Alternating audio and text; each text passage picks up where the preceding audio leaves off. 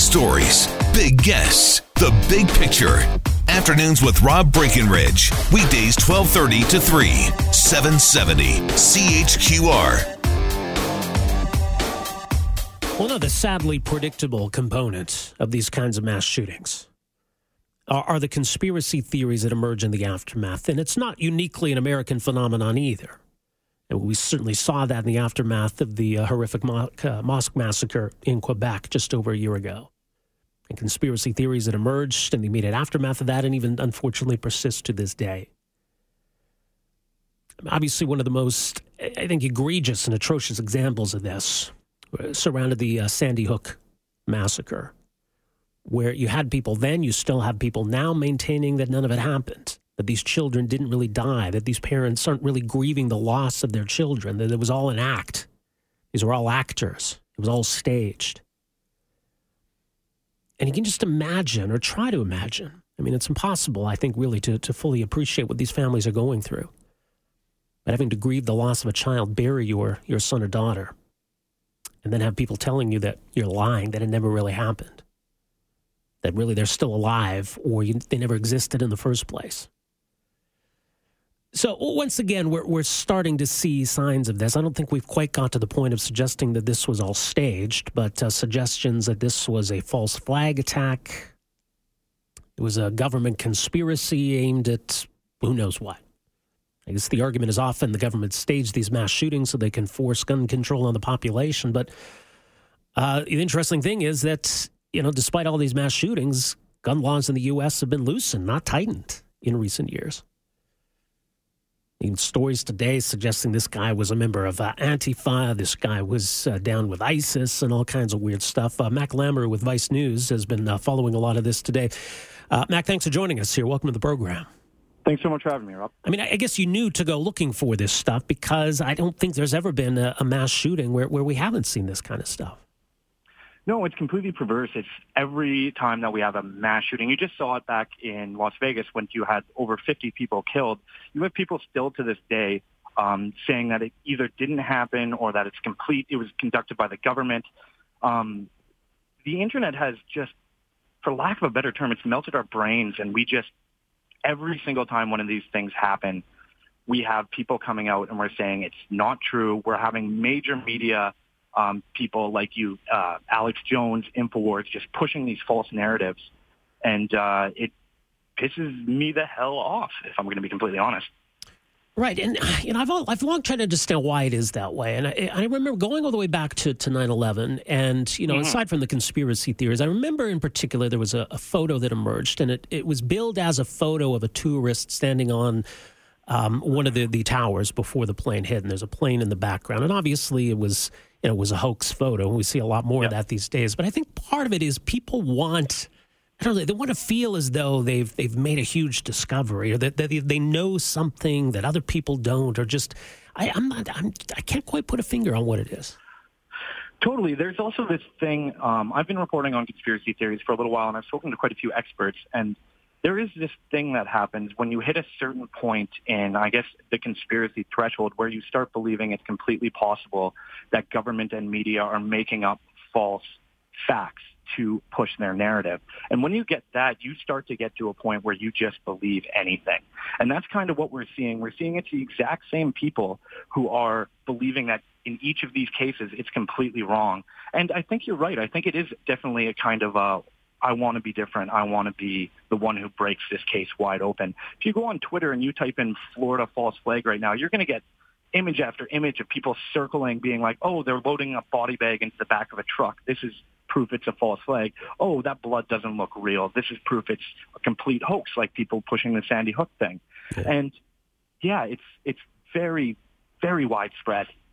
More well, than you would ever think. Well, it is. And I mean, look, conspiracy theories, I mean, you can go back to the moon landing or obviously mm-hmm. JFK. But yeah, I think, you know, 9 11 and, and with yeah. the internet, that was kind of the, the ground zero for this, this new phenomenon of, of uh, totally. online conspiracy theories. So uh, when, when, we see people pushing them, I, I think a lot of it, I, I got to think, is is part of it's an act. I think it's to some extent. Some of these people, like Alex Jones, I mean, it's a way of, I think, you know, that they've got the truth that nobody else has, a way of making themselves seem important. I, I don't know. Do you think that's part of it? I think it's totally part of it, especially when you see Alex Jones. I watched a little bit of his show today because I can, I'm a, I guess, a sadomasochist. Apparently. Um, yeah. Um, and he was using it completely to push, um, you know, these regular narratives he has on there that the government's coming to get you, that um, that he was ISIS inspired, that he was Antifa. It's amazing how within every one of these conspiracies it falls into these exact same things. And that's because he has a narrative to push, and he is going to use it. And I believe in a court trial not too long ago, Alex Jones did admit that he is just, um, he's a man, he called himself a performance artist. So of course you're going to have people that are just pushing this. And I, after I've spoken to some of the Sandy Hook parents, and it's so callous and it's so cynical, and I, I think it's disgusting because you're re-victimizing these parents who have lost loved ones over and over again.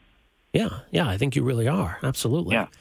Um, at the same time, though, I mean, there, there are going to be instances where you know the authorities don't get it right, and I mean, yeah. the, you go back to um, a couple decades ago in Atlanta and the bombing of the mm-hmm. Atlanta Olympics, and, and we thought we had a narrative, we thought we knew who was responsible.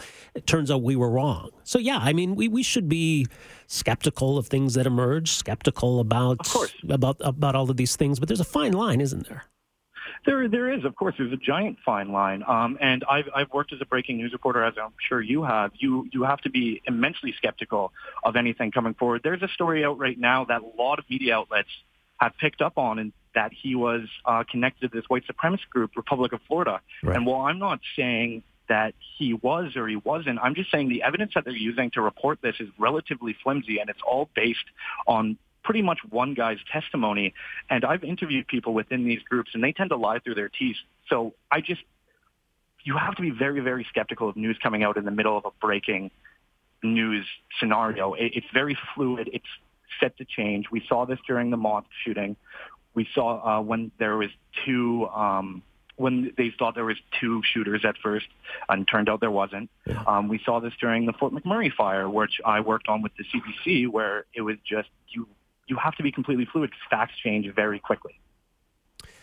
Right, and uh, you know, people are looking for answers. People are looking mm-hmm. for uh, deeper meaning. People are looking, you know, to to know things that other people don't know. But part of it is too, I think, you know, the confirmation bias that exists in, in certainly a polarized world where we, we want our worldview to be confirmed. Right, we look for things that can confirm what we already believe.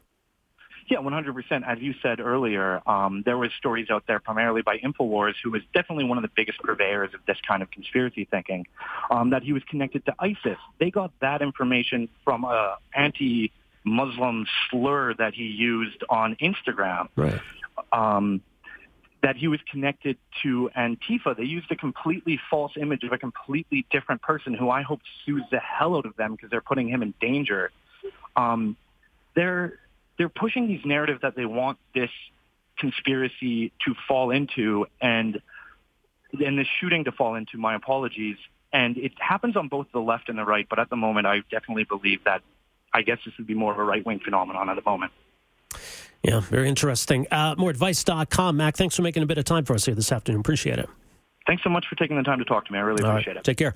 Uh, that's Mack Lamoureux with Vice News, uh, talking about some of the uh, conspiracy theories that tend to flourish in the aftermath of these uh, these tragedies. And, and I think a lot of it stems from you know some of the initial confusion when when you've got awful situations like this, and and people think they heard or saw something, and then you know takes on a whole new meaning, a whole new significance when maybe it shouldn't. But yeah, and I think on both sides, people look for things to confirm their narrative. Uh, depending on who they hate. I, I hate the left. I hate Antifa oh well he was a part of that. I, sounds good to me. Let's run with that. Or conversely right he, he liked trump. He was a trump voter. Okay let's let's go with that because I, I hate that guy and i hate those people and that confirms my worldview and that's that's good enough for me. And right that's that's not how it should be. So yeah, some of this stuff early on, and, and, it's going to be very quickly debunked. There was a picture, as as Mack mentions, it was being passed around. Look, here's the shooter, and he's wearing an Antifa shirt, and he's he's saying all these pro Antifa things, and it's like, that's not the shooter. Uh, and then the part about ISIS, he Googled Allahu Akbar. He must be down with ISIS. Well, it turns out he Googled Allahu Akbar so he could make his Maxes an anti Muslim slur on, on Instagram. So these things, a lot of these things should be fairly easy to debunk, but I, I think a lot of people just aren't interested in debunking them because they want them to be true. All right, 974 8255 is the number. We are back with more right after this. Afternoons with Rob Breckenridge, starting at 1230 on News Talk 770 Calgary.